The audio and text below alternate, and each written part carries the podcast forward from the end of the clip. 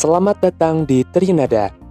Trinada adalah sebuah podcast yang dibuat oleh para pengurus OSIS SMA Negeri 3 Cimahi dalam rangka menyediakan media yang asik untuk ngobrol, diskusi, dan tukar pendapat. Yuk langsung denger aja tiap episodenya, supaya hari-harimu makin asik dan makin ceria. Jangan lupa juga untuk follow akun Instagram kami di @osis3cimahi. Halo warga Semaluci dan pemirsa Trinada.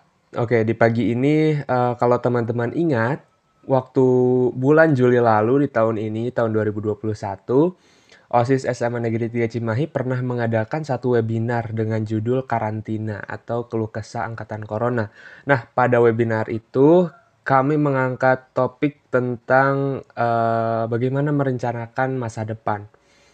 Kemarin juga hari Minggu tanggal berapa ya kemarin tuh? Hari Minggu tanggal 11 tanggal 10 10 Oktober 2021 kali kedua kami mengadakan webinar uh, dengan tema yang sama yaitu masih dengan karantina namun topik pembahasan yang sedikit berbeda yaitu produktif di masa pandemi. Nah, di episode kali ini uh, mungkin bagi teman-teman yang dulu atau saat bulan Juni lalu tidak ikut webinar karantina pertama, mungkin kami akan di sini memberikan satu rekap uh, atau rekaman dari webinar tersebut. Kenapa di podcast? Karena supaya teman-teman bisa lebih fleksibel ya ketika mendengarkan uh, rekaman ini, teman-teman mau uh, lagi belajar kah atau lagi masak atau lagi ngapain itu bebas karena kalau mungkin ya, kalau mungkin kalau kita upload di YouTube nih, mungkin teman-teman bakal bosen juga mendengar apa ya, melihat visualnya karena mungkin udah kelamaan Zoom atau mungkin gimana gitu. Jadi udah udah bosen lah dengan yang namanya Zoom-Zooman atau meeting-meeting online.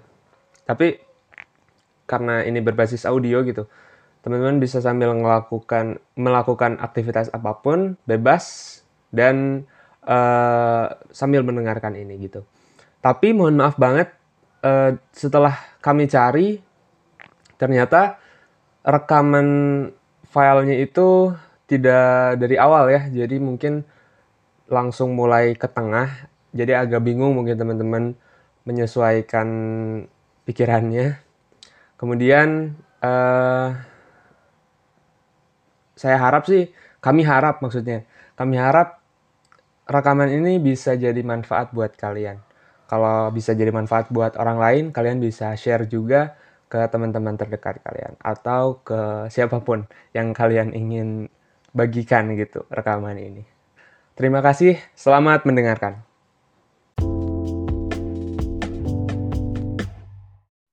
Uh, yang ngobrol lah dengan diri kalian sendiri gitu ya. Bagaimana uh, kalian sih sebenarnya maunya apa? Kalian itu sebenarnya sukanya di mana? Kalian ketika melakukan sesuatu itu secara terpaksa atau tidak? Itu kalian bisa bisa mulai dari obrolan-obrolan ringan dengan diri kalian sendiri. Itu. Jadi itu ya, passion itu bukan dicari tapi disadari. Oke, lanjut. Oke melawan rasa malas karena di rumah terus. Nah ini ya, ini problem kita semua ya teman-teman ya. Di masa di masa pandemi ini, apa kalian pernah merasa tujuan atau goals kalian terasa berat untuk dicapai? Oke, jawab dalam hati masing-masing. Kalian pernah tidak merasakan hal ini?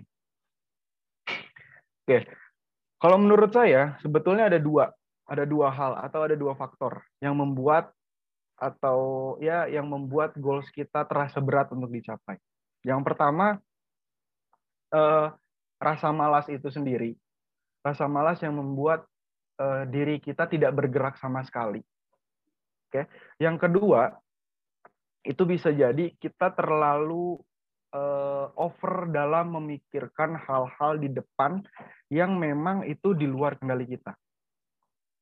Nah, yang pertama akan kita bahas di sini yang tentang rasa malas tadi, karena nanti yang eh, overthinking ya itu masuknya itu nanti di yang uh, slide selanjutnya.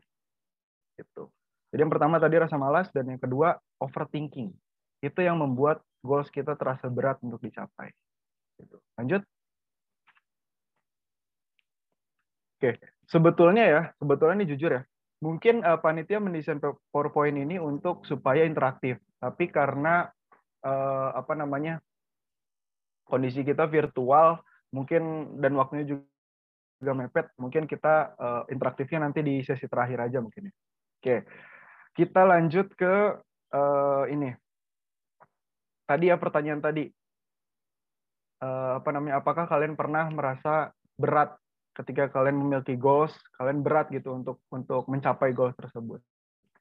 Cara cara untuk mengantisipasi atau menanggulanginya itu yang pertama buat prinsip hidup. Prinsip yang seperti apa sih? Uh, simpelnya seperti ini. Kalian hidup untuk apa? Oke, okay. kalian hidup untuk apa? Kalian hidup untuk siapa?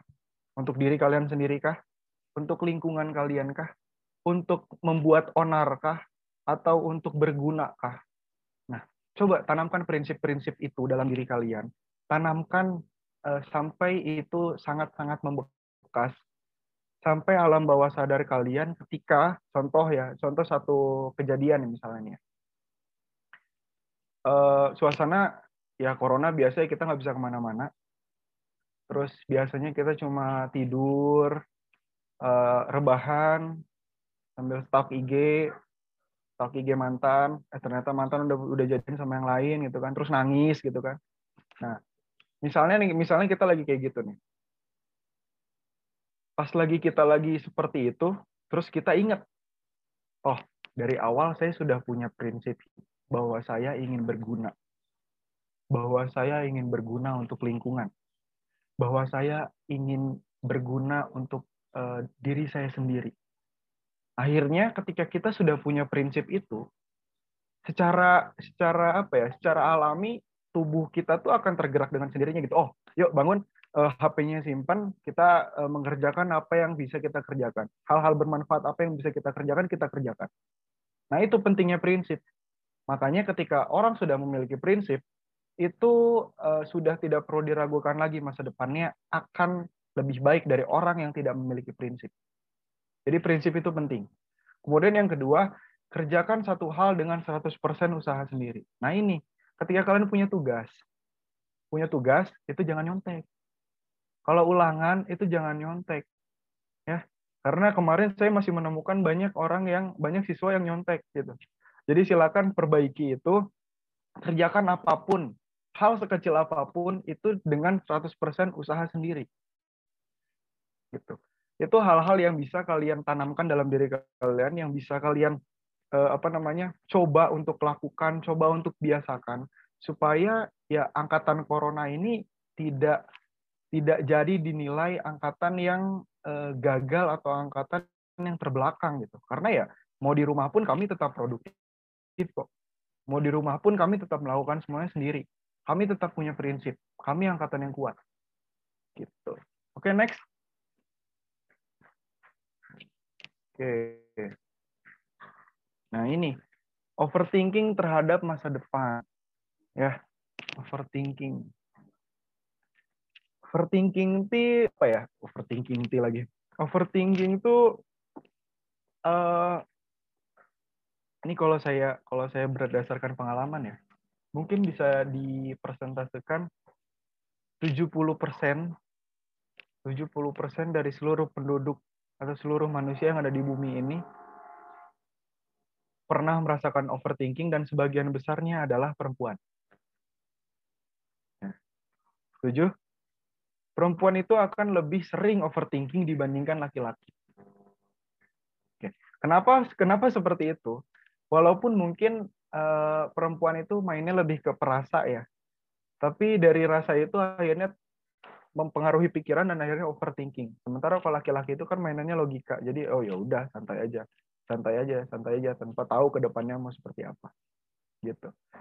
Jadi overthinking ini bahaya karena overthinking ini itu kita memikirkan hal-hal yang di luar kendali kita secara berlebihan.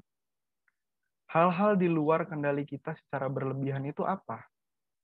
contoh uh, kalian contoh yang simpel aja yang kemarin saya hadapi uh,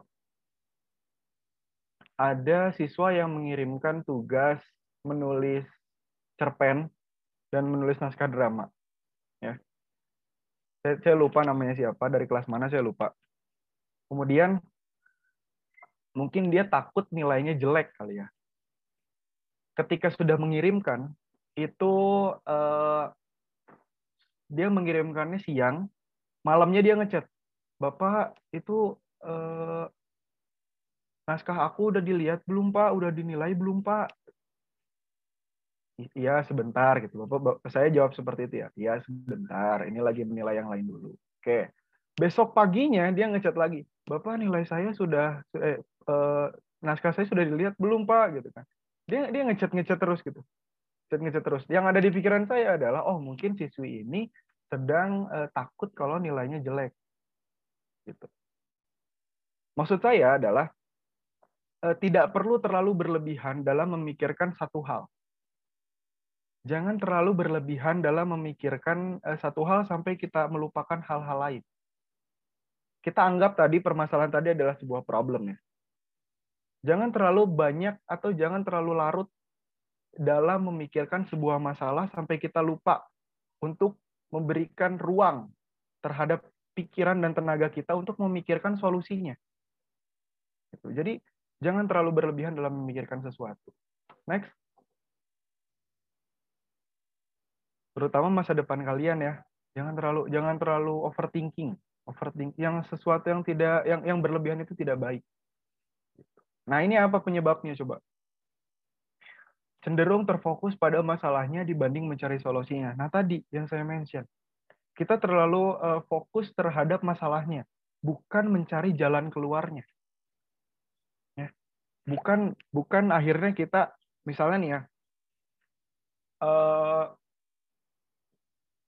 ketika kita sudah melakukan sesuatu, ya, ketika kita sudah melakukan sesuatu terhadap seseorang, nah ketika kita eh, apa namanya akhirnya kita berpikir oh yang tadi kita lakukan salah atau tidak ya? Kalaupun salah yang harus kita lakukan adalah meminta maaf. Itu adalah solusi yang terbaik bukan terlalu eh, larut untuk memikirkan kita salah atau enggak ya. Sampai kita dia mau jadi pojokan tadi kita salah apa enggak ya? Tadi kita bilang ke ibu itu kayak gitu salah apa enggak ya? Tadi kayak gitu salah apa enggak ya? Jangan jangan jangan jangan seperti itu. Jadi jangan terlalu mengepush diri kalian untuk memikirkan satu masalah sehingga kalian lupa untuk mencari solusinya. Itu itu itu riskan sekali. Karena eh, apa namanya ya waktunya akan terbuang waktu tenaga pikiran itu akan terbuang untuk mengurusi masalah bukan mencari jalan keluar dan yang terakhir ini ada terpaku pada masa lalu. Nah, ini. Move on. Ya, move on. Move on. Gebetan kamu tuh udah punya yang lain. Gak usah pikirin lagi. Move on. Mantan kamu udah bahagia sama yang lain. Move on. Move on. Udah gak usah dipikirin lagi. Sekarang tinggal pikirkan bagaimana kamu melangkah hari ini dan melangkah ke depannya jangan jangan sampai eh, jangan simpan mata kamu, pandangan kamu ke belakang. Sampai akhirnya kamu tersandung saat ini dan akhirnya jatuh di masa depan. Jangan seperti itu. Oke? Semua yang di sini sobat karantina, silakan move on. Ayo kita sama-sama move on. Lupakan masalah-masalah yang sudah lalu. Buat yang kemarin nilai kelas satunya itu jelek misalnya, move on. Perbaiki di kelas 2 Buat yang kelas 2-nya kemarin ada yang nilainya jelek, move on. Perbaiki di kelas 3. Jadi jangan terlalu berpikir, jangan selalu berpikir, aduh, menyesal, menyesal, menyesal dan menyesal. It's okay, menyesal itu hal yang baik gitu loh. Karena ya eh, menunjukkan kalau kalian merasa kalau pada saat itu kalian salah gitu kalau melakukan kesalahan. Tapi ya udah ketika kalian sudah menyesal, udah tinggalkan.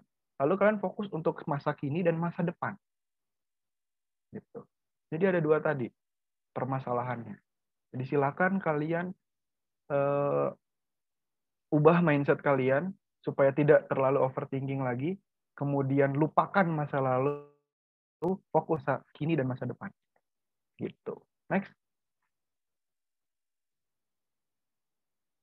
Nah, what should we do? Ya Allah. Guru bahasa Indonesia disuruh ngomong bahasa Inggris ya gini, belepotan ya, sorry. Oke, yang pertama adalah positive thinking. Nah, ini penting, positive thinking, positive vibes. Jadi kita munculkan vibes vibes yang positif dalam tubuh kita gitu. Kita jangan jangan terlalu memikirkan hal-hal yang negatif. Silahkan lakukan meditasi atau apa pun itu, melakukan hal-hal yang bisa membuat pikiran kalian lebih positif gitu. Oke. Berhenti berekspektasi lebih pada masa depan. Nah ini mau overthinking, mau over expect itu nggak boleh karena sesuatu yang over itu boleh, itu nggak baik gitu. Jadi sewajarnya aja karena ya ketika kalian apa namanya aspek lebih ya kalian juga akan merasakan sakit yang lebih ketika kalian jatuh. Jadi aspek sewajarnya dan uh, lebih ke sadar diri juga gitu. Oh saya sudah menetapkan tujuan misalnya misalnya itu tujuan itu tidak tidak oh tidak mungkin tercapai ini misalnya nih ya sadar diri nih misalnya sadar diri. Oh ya udah saya ganti tujuan yang lain yang penting ini masih sesuai dengan passion saya atau ini masih sesuai dengan apa yang saya suka. Gitu. Lanjut. Kemudian alihkan pada kebahagiaan, pada kebahagiaan. Nah, silakan lakukan hal-hal apa pun, hal-hal apa pun yang bisa membuat kalian bahagia. Ya, yang yang bisa membuat kalian bahagia. Kalian mau hiking, kalian mau uh, traveling ke mana pun, atau kalian mau main musik atau apa pun itu lakukan apa pun yang membuat kalian bahagia atau mau main game sekalipun itu silahkan karena ada beberapa orang yang akhirnya mengalihkan rasa stresnya rasa bosannya dengan bermain video game gitu. Entah apa pun itu entah di PC atau di gadget itu silahkan jadi eh, lakukan apa pun hal-hal yang bisa membuat kalian bahagia. Atau mungkin contoh simpelnya dengar mendengarkan musik aja. Kalau itu bisa membuat uh, mood kalian menjadi lebih baik ya silahkan. Yang penting uh, apa ya istilahnya tuh buat diri kalian nyaman, buat diri kalian uh, sebahagia mungkin. Karena kata story of Kali juga kebahagiaan kamu itu bukan tanggung jawab orang lain, tapi tanggung jawab dirimu sendiri. Gitu. Jadi silakan lakukan apa pun yang membuat kalian bahagia. Oke, lanjut. Nah, ini yang terakhir, bersyukur bersyukur bersyukur udah dikasih libur panjang bersyukur bersyukur nanti misalnya uh, apa namanya alhamdulillahnya nanti di tahun ajaran selanjutnya atau di tahun ajaran selanjutnya lagi uh, sekolahnya sudah mulai offline bersyukur. Jangan nanti malah minta minta libur lagi minta libur lagi. Baru aja kemarin libur panjang gitu kan. Jadi apa pun apa pun yang kalian uh, dapatkan apa apa pun yang kalian uh, raih saat ini silakan uh, beri apa beri ucapan terima kasih untuk diri kalian sendiri, bersyukur atas apa yang kalian miliki, apa yang kalian capai. Jangan terlalu sering melihat uh, kebahagiaan-kebahagiaan orang lain, karena tiap orang itu ada waktunya. Tiap orang itu punya temponya masing-masing. Mungkin sekarang kalian sedang berjalan, walaupun orang lain mungkin sudah berlari. Tapi nanti suatu saat kalian juga akan berlari pada waktunya. Jangan kalian paksakan ketika kalian sekarang sedang berjalan, Kalian paksakan untuk mengejar orang yang sedang berlari, itu tidak akan terkejar. Yang ada apa? Kalian hanya akan terfokus pada punggung orang itu.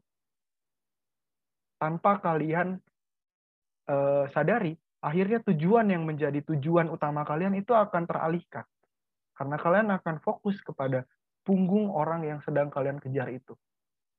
Itu mau sampai kapan seperti itu? Mau sampai kapan kalian terus mengekor orang lain padahal Eh, kita tahu eh, bahwa manusia diciptakan itu unik. Setiap individu itu unik. Kalian punya kelebihan diri kalian sendiri. Kalian punya waktu kalian sendiri untuk sukses. Gitu. Jadi silakan bersyukur. Oke? Okay? Okay. Next.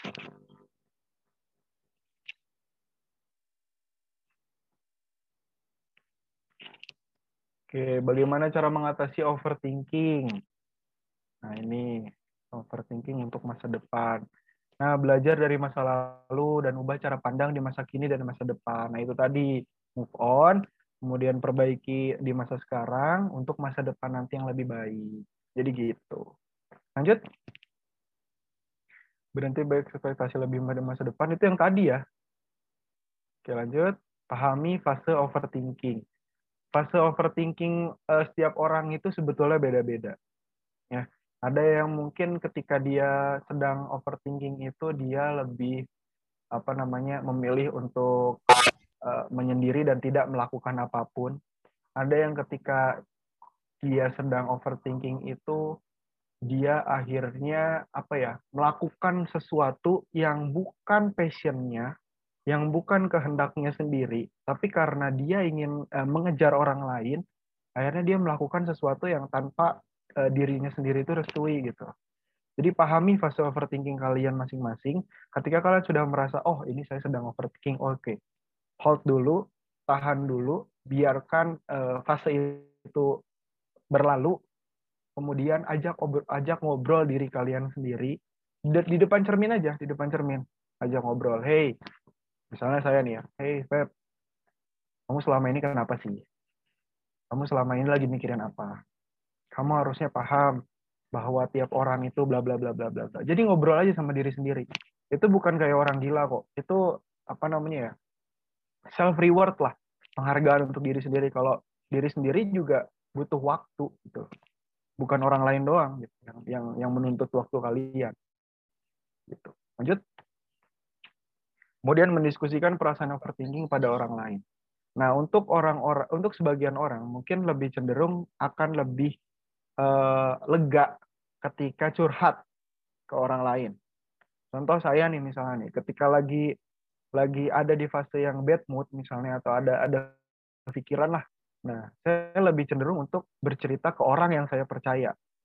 Itu bercerita walaupun sebetulnya tidak tidak tidak diberikan solusi apa pun karena yang dibutuhkan itu bukan solusi sebetulnya.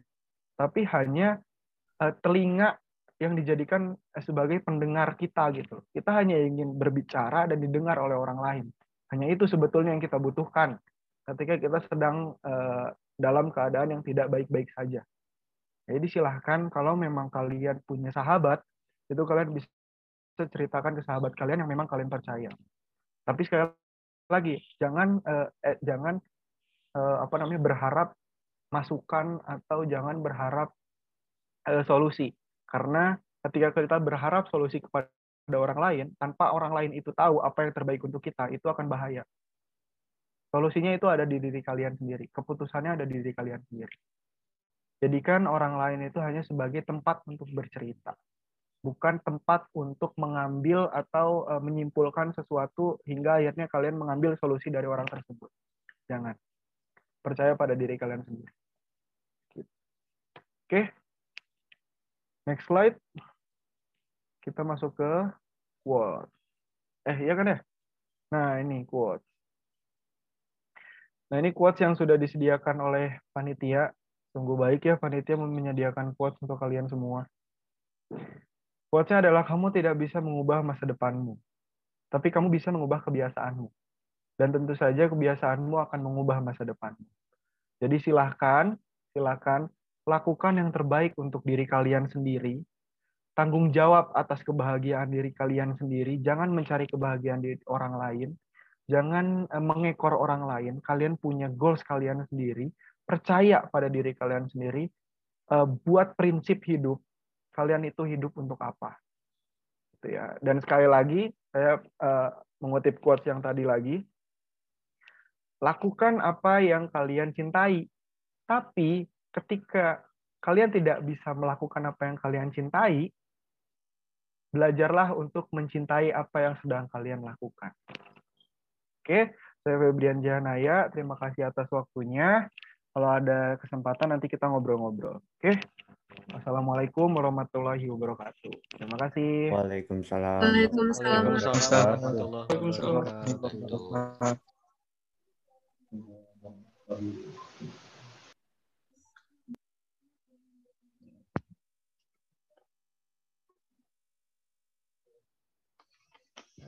Oke, teman-teman, selanjutnya kita bakal masuk ke sesi tanya jawab. Nah, eh, boleh untuk teman-teman yang mau bertanya ataupun yang ingin uh, curahin keinginannya atau keluh kesahnya, gimana cara solusinya, boleh banget nih. Uh, mungkin boleh kesempatannya nih. Ayo.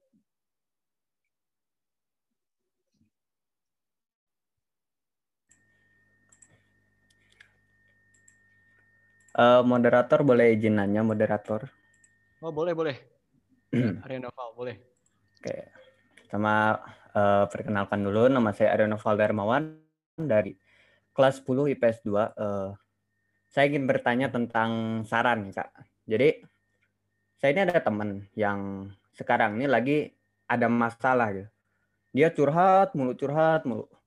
Nah, uh, kita uh, saya dan teman-teman dia yang lain itu selalu mendukung, selalu memberi saran dan uh, terutama kita ini poinnya selalu uh, menyarankan dia untuk melakukan yang terbaik untuk dirinya dan keluarganya. Tapi uh, yang jadi masalahnya adalah dia ini uh, apa ya? Sepertinya dipenuhi dengan rasa marah dan dendam gitu. Jadi kita ini sebagai teman-temannya tuh terutama saya merasa bahwa kita ini ngasih saran ini nggak berhasil gitu. Kira-kira uh, apa sih saran dari Kak Febrian untuk apa ya membantu teman-teman yang seperti itu gitu supaya nggak melakukan hal-hal yang berlebihan gitu. Ya Allah mantap ya, banget Kang Arya. Uh, boleh Kang Febrian boleh langsung ke jawabannya mungkin. Ya. ya, jadi itulah apa ya ibaratnya tuh deritanya seorang teman ya. Biasanya kita ngasih saran, dianya nggak nurut gitu kan. Cuma balik lagi ke, ke pernyataan saya yang tadi. Oke. Kita, misalnya nih saya sedang ada masalah. Ketika saya bercerita, saya, saya, saya lagi ada masalah nih. Terus saya cerita ke kamu Arya. Ya, saya cerita ke kamu nih panjang lebar bla bla bla sambil emosi bla bla bla bla bla. Yang saya butuhkan itu sebetulnya hanya tempat untuk bercerita. Hanya itu sebetulnya. Nah, sekarang tugas kamu sebagai teman apa? Itu oke okay, ketika kamu mau menyarankan A, I, U, E, O. Boleh, itu boleh banget. Tapi kamu juga jangan eh, apa namanya ya? Jangan menaruh jangan menaruh harapan kalau apa yang kamu sarankan atau apa yang kamu dan teman-teman kamu sarankan untuk orang yang sedang kena masalah itu akan uh, dilakukan 100%. Jangan. Jangan. Dan juga uh, jangan capek juga untuk untuk untuk ngasih nasihat gitu loh. Jangan capek juga. Jadi uh, poinnya itu sih, jangan capek untuk ngasih nasihat dan jangan berekspektasi atau atau berharap apa yang kamu apa namanya itu apa yang kamu sarankan itu akan dilakukan. Karena balik ke solusi terbaik itu akan muncul dari diri dia sendiri. Terlepas, terlepas, terlepas solusi itu mungkin adalah saran kamu dan teman-teman kamu. Tapi eh, hal yang terbaik yang bisa dia lakukan adalah hal yang datang dari diri dari diri dia sendiri. Gitu. Jadi setelah menyarankan ya saya sarankan lagi ke kamu dan teman-teman kamu untuk mendoakan dia semoga eh, pintu hatinya untuk tergerak gitu ya. Jadi ya itu. Jangan eh, jangan jangan memaksakan kehendak kamu juga karena kamu bukan yang sedang terkena masalah. Kamu nggak tahu eh, detail problemnya seperti apa. Yang penting tetap jadi pendengar dia dan tetap memberikan saran sewajarnya. Gitu. Oke, bagaimana Arya? Ya, mantap. Terima kasih, Kak. Oke, makasih banyak ke Kang Febrian atas jawabannya. Buat teman-teman yang mau nanya lagi boleh banget nih. Mumpung kesempatan, ayo yang mau nanya. Hai guys, nanya guys. Yang mau curhat, mau ceritain keluh kesahnya. Yuk, mau bertanya. Izin bertanya. Ya, siapa itu? Rahma. Oh, Teh Rahma. ya, boleh Teh Rahma? Enggak. Sebelumnya izin bertanya kepada Kang Febrian Jahanaya. Kalau perbedaan passion sama hobi itu apa ya, Kang? Terima kasih. Gimana? Uh, boleh passion kan sama hobi? Passion sama hobi ya? Iya, bedanya passion sama hobi. Oke. Okay. Uh, kalau menurut saya ya, sebetulnya passion dan hobi itu eh, nggak uh, terlalu beda jauh. Nggak terlalu beda jauh. Karena gini, hobi kita itu bisa jadi passion kita. Ya, hobi kita itu bisa jadi passion kita apa yang kita sukai. Karena kan passion itu tadi apa yang kita ketika kita melakukan itu itu tidak kita tidak merasa keberatan. Kita tidak merasa keberatan. Kita melakukannya dengan senang hati gitu begitu juga hobi kan. Ketika kamu hmm, jatuh lagi. Sorry. Ketika kamu mungkin uh, hobi kamu adalah jalan-jalan misalnya nih ya. Hobi kamu jalan-jalan. Kamu berawal dari hobi tuh misalnya. Kamu hobinya jalan-jalan ih enak ya ih seru ya jalan-jalan ih seru ya. Akhirnya suka kan suka. Dan tanpa kamu sadari ternyata itu adalah passion kamu gitu loh. Kenapa kenapa jalan-jalan bisa jadi passion? Karena gini nggak sembarang orang bisa uh, punya niatan untuk jalan-jalan dalam artian backpackeran ya. Yang mungkin dia udah mengagendakan uh, seminggu sekali dia mau ke mana dia mau ke mana dia mau ke mana. Kalian pernah nonton film apa ya aduh lupa judulnya yang filmnya mau dia Yunda kerjaan dia kan gitu. Backpackeran terus backpackeran terus. Ke Thailand lah ke mana ke mana ke mana. Nah itu itu itu bisa jadi passion dia gitu. Walaupun walaupun dia bukan bekerja di tempat yang berhubungan dengan eh, apa namanya traveling. Pada saat itu dia eh, bekerja di sebuah event organizer kalau nggak salah. Tapi memang hobi dia eh, jalan-jalan, hobi dia traveling dan sebagainya, bisa jadi itu adalah passion dia. Akhirnya dari eh, jalan-jalan itu yang pada awalnya dia berpikir itu adalah hobi dan ternyata dia sadar bahwa itu adalah passion dia juga. Dia akhirnya bisa uh, menulis blog tentang tempat-tempat yang dia pernah sambangi, kemudian dia apa namanya tuh uh, membagikan ceritanya ke orang-orang, dia bertemu orang banyak, bahkan bertemu jodoh pada saat itu juga gitu kan. Jadi itu kalau menurut saya passion dan hobi itu tidak bisa di tidak tidak apa ya tidak bisa dilepaskan gitu loh karena apa yang kita suka ya itu bisa jadi hobi dan bisa jadi passion kita gitu passion orang itu nggak cuma satu kok passion itu nggak cuma satu. Jadi apa yang kamu kemampuan dasar yang kamu miliki itu bisa jadi nggak cuma satu. Minat kamu ke mana itu sebetulnya nggak cuma satu gitu. Bisa jadi tidak cuma satu. Gitu loh. Jadi ya itu do what you love. Ya, Rahma. Rahma tuh 11 IP eh 11 IPS berapa sih? IPS 3 ya? 11 IPS 3, Kang. Oh iya, 11 IPS 3 ya. Iya gitu, Mak. Terima kasih Kang atas jawabannya. Oke. Ini muka saya oh, banget mantap. ini. Uh, Oke teman-teman masih ada nih beberapa kesempatan buat yang mau nanya lagi. Yuk yang mau nanya lagi ayo. Malu bertanya sesat di jalan loh.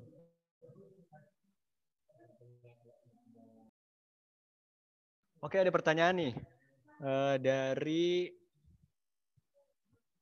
dari Raffi Irfan apabila kita memiliki hobi akan tetapi hobi tersebut dilarang oleh orang tua, oh, gimana nih Kang solusinya? Mungkin uh, udah kebelet banget nih Kang kepoin. Boleh Kang langsung ke jawabannya aja. Oke, itu mungkin problem semua umat kali ya, semua anak-anak di Indonesia gitu mungkin ya, atau mungkin internasional itu ya. Kita punya hobi tapi tidak direstui oleh orang tua gitu. Uh, gimana ya? sebetulnya memang betul restu orang restu Allah itu ada di restu orang tua. Betul sekali, saya setuju, saya sangat setuju itu. Tapi tapi jangan sampai jangan sampai kita sampai mengorbankan hal apa yang kita uh, jadikan sumber bahagia untuk diri kita sendiri. Ya. Kalau dari saya sih seperti itu ya. Jadi ketika kita memang uh, suka, simpelnya jadi ya. Ada anak kecil SMP lah ya, SD atau SMP. Dia dari kecil itu udah diajarin sama orang tuanya untuk uh, kamu nanti harus jadi uh, dokter misalnya. Dimasukin tuh pelajaran uh, biologi, terus SMP-nya juga apa namanya yang eksak-eksaknya diiniin terus SMA-nya dia harus masuk IPA, kuliahnya harus harus ini ini ini ini ini. Sekarang pertanyaannya apa anak itu bahagia? Padahal anak itu dia punya passion atau punya hobi di musik. Jadi setiap hari dia mengurung dirinya di kamar, dia uh, gitaran sendiri, dia ternyata punya bakat suara yang bagus misalnya.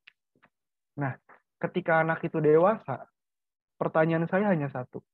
Apakah dia akan bahagia ketika dia sudah menjadi dokter misalnya, dia sudah bisa memenuhi keinginan keinginan orang tuanya gitu, apakah dia akan bahagia? Tidak. Karena apa? Karena dia mengorbankan apa yang uh, membuat dirinya bahagia gitu. Ya itu tadi musik tadi gitu. Jadi saran saya adalah komunikasikan kepada orang tua kalian. Pada orang tua kita, pada orang tua kita gitu. Apa sih yang kita sebenarnya inginkan gitu. Pak, Bu atau ya uh, eh, AA teh pengen ini. Uh, Neng teh sukanya ini. Tolong dong direstuin misalnya nggak direstuin juga, kalian tunjukkan dengan prestasi.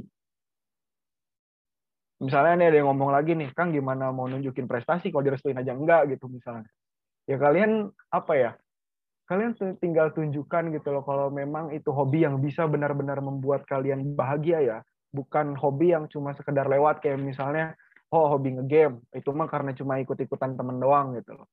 Misalnya emang hobi yang seperti itu ya ya ikutilah orang tua gitu. Kalau misalnya hobi ini memang benar-benar hobi yang apa ya, hobi yang emang benar-benar nggak bisa kalian lepaskan gitu, yang membuat kalian bahagia, ya komunikasikan, komunikasikan. Karena uh, kunci dari uh, terselesaikannya masalah, apalagi antara anak dan orang tua adalah komunikasi gitu. Kalau sampai uh, tidak terjadi komunikasi antara anak dan orang tua, itu ya selamanya akan kita sebagai anak itu akan terkekang dengan kemauan-kemauan orang tua gitu loh. Jadi ini buat Raffi, misalnya kamu nih hobinya apa? Trek-trekan. Hobinya ini balapan. Misalnya hobi balapan ya kamu bilang ke orang tua kamu, Pak, eh, Raffi teh pengen balapan di Brigip misalnya tiap minggu gitu. Ya kamu bilang gitu. Tapi kamu yakinkan juga kalau balapan di Brigip itu nggak nggak ini kok Pak, nggak bahaya gitu misalnya atau kamu punya hobi main gitar atau kamu punya hobi apa namanya nari atau gambar atau apa pun itulah hobi kamu IT dan sebagainya komunikasikan aja gitu sambil beri pengertian juga orang tua. Karena kan sebagian orang tua mungkin juga takut eh, apa yang dilakukan oleh anaknya itu tidak ada masa depan ya dalam tanda kutip tidak ada masa depan gitu. Nah kalian sebagai orang yang lebih tahu dalam eh, kemajuan teknologi ini kalian beri apa namanya tuh beri masukan juga ke orang tua gitu. Beri beri pemahaman juga ke orang tua. Kalau pak ini itu sebenarnya gini gini gini gini gini. Jadi intinya tadi komunikasi sih. Yang penting jangan sampai uh, mengorbankan apa yang membuat diri kalian bahagia. Gitu. Kalau gimana nih uh, Raffi Irfan? Kalau hobinya tidur mah ya itu mah. Jangan tidur wae gitu. Itu mah harus harus ngikutin orang tua itu mah. Heeh, jangan. Hobinya jangan yang kayak gitu-gitu. Oke, udah terjawab sekarang ya. Uh, boleh nih teman-teman, sekarang ada satu kesempatan lagi buat yang pengen bagi keluh kesahnya atau curhat juga nih. Ayo mau satu kesempatan lagi. Oh ada dari Lalita Devia. Uh, bagaimana cara berhenti memikirkan hal secara berlebihan karena kadang malah keasikan sampai susah stop, apalagi kalau malam jadi susah tidur. Punten Kang minta solusinya. Boleh nih Kang. Ini kayaknya mungkin ya banyak yang gadang juga gitu Kang gara-gara Ini ini iya ya, biasanya yeah. tuh ya. Biasanya tuh jam berapa ya? Jam kalau anak-anak uh, pelajar tuh ya mungkin jam 9, jam 10, jam 11 tuh jam-jam overthinking. Biasanya ya. Galau-galau ya Kang. Ya, uh, waktu-waktunya galau tuh jam-jam segituan tuh. Kalau mungkin kalau saya jam 1 jam 2 tuh waktu-waktunya galau gitu, waktunya waktu-waktunya di mana kita akhirnya apa ya memikirkan hal-hal yang mungkin membuat diri kita sedih terkadang membuat diri kita emosi terkadang membuat diri kita apa namanya marah atau apa pun itu overthinking overthinking yang seperti itu. Nah eh, kalau kamu sampai keasikan sampai susah stop. Kalau saran saya saran saya eh, nikmati. Nikmati. Nikmati sampai eh, apa namanya hal tersebut bisa kamu cerna. Nikmati. Jangan kamu lawan. Jangan kamu lawan. Karena kalau kamu lawan misalnya nih lagi lagi overthinking overthinkingnya nih misalnya. Ah udah ah tidur. Itu masalahnya belum selesai. Besoknya ketika kamu overthinking lagi akan hal itu lagi yang kamu pikirkan Jadi ketika fase overthinking, ketika kamu sedang overthinking, ketika jam-jam overthinkingnya, silakan silakan apa ya? Ibaratnya tuh uh, beri penghargaan untuk diri kamu sendiri memikirkan hal-hal yang memang pada saat itu sedang kamu pikirkan. Beri penghargaan untuk Orang diri kamu. ya, ada. Gimana Orang gimana? nggak ada. Keluar dong. Lebih ngechat diri deh. Kenapa itu teh? Dewas. Kelupaan mungkin Kang. Ya Allah. Udah. itu jadi eh, apa namanya beri waktu beri kesempatan untuk diri kamu mencerna apa yang sedang kamu rasakan jadi eh, ketika lagi overthinking lagi galau mikirin doi misalnya ya Talita ya Do- doi teh yang udah dibilangin jangan lewat jangan lewat teh eh lewat wae lewat wae gitu misalnya nah itu ya apa ya kamu ya ngobrol aja sama diri kamu di overthinking teh misalnya sambil dengerin lagunya Payung Teduh misalnya. Ya udah rasain aja, rasain aja emosinya sampai benar-benar tuntas. Jangan kamu jangan kamu pendem, jangan kamu eh, apa namanya stop di tengah-tengah karena itu nanti akan jadi penyakit hati yang yang nantinya tuh bakal bikin kamu jadi overthinking lagi, overthinking lagi, overthinking lagi. Padahal masalahnya masih itu-itu aja gitu. Jadi ini mungkin buat buat buat cewek-cewek semuanya ya. Ini mah teh kadang jujur ya sok ripuh gitu kalau misalnya ada ada cewek yang tiba-tiba tuh jam 1 jam 2 tuh ngechat eh, nelfon gitu.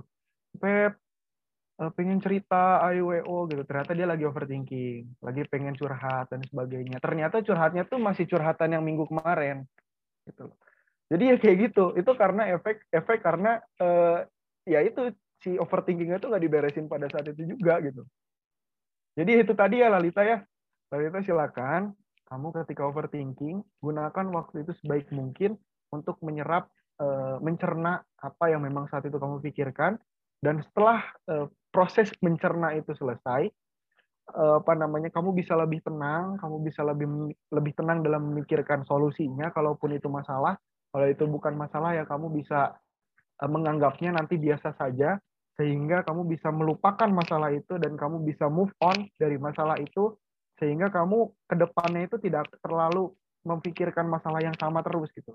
Jadi masalahnya yang baru gitulah, jangan masalah itu mulu gitu. Jangan masalah si doi yang lewat wae gitu loh. Tuh, Kali-kali kamu yang lewat gitu misalnya kan, terus ketahuan sama doi overthinking gitu kan. Ya itulah pokoknya lah. Jadi ya beri beri diri sendiri eh, penghargaan untuk mencerna masalah yang sedang kamu hadapi. Jangan di stop tengah-tengah. Gitu, Lid. Ini panggilnya siapa ya? Lid, Devia.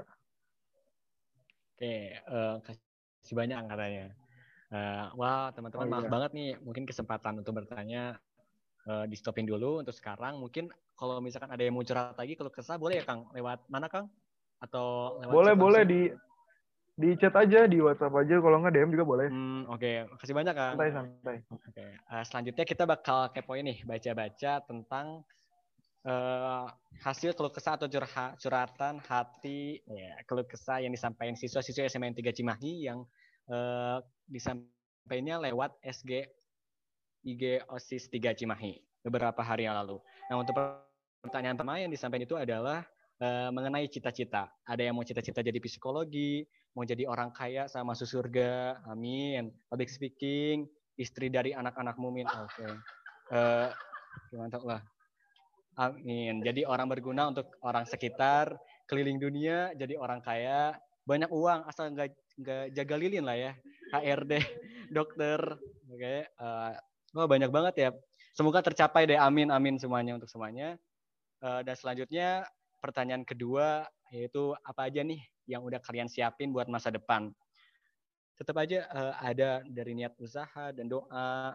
Ada yang masih bingung juga nih nyiapin apa, soalnya masih bingung juga nanti mau jadi apa. Wah masih bimbang ya. Eh, belajar bahasa seputar pariwisata. Iya sih bener banget. Eh, mimpi dan rencana sama doa usaha juga dari sekarang. Belajar terus. Hmm. Kuatin mental dan lain-lain. Nah, selanjutnya juga untuk pertanyaan ketiga, terus apa aja sih tantangannya?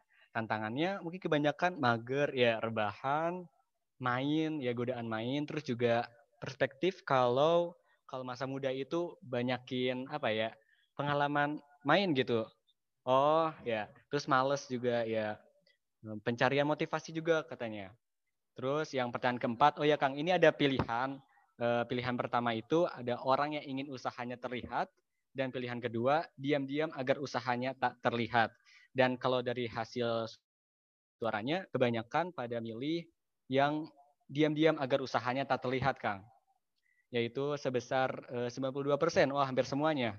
Dan terakhir, apa yang bikin kalian tertarik milih cita-cita itu? Eh, karena menarik, karena sesuai eh, bakat dan minat, pengen aja, keren weh pokoknya mah, oke seru. Eh, karena jadi dokter itu pekerjaan yang mulia, oh bisa ngebantu banyak orang juga. Oke, amin deh untuk semuanya. Nah, eh, boleh ke Kang?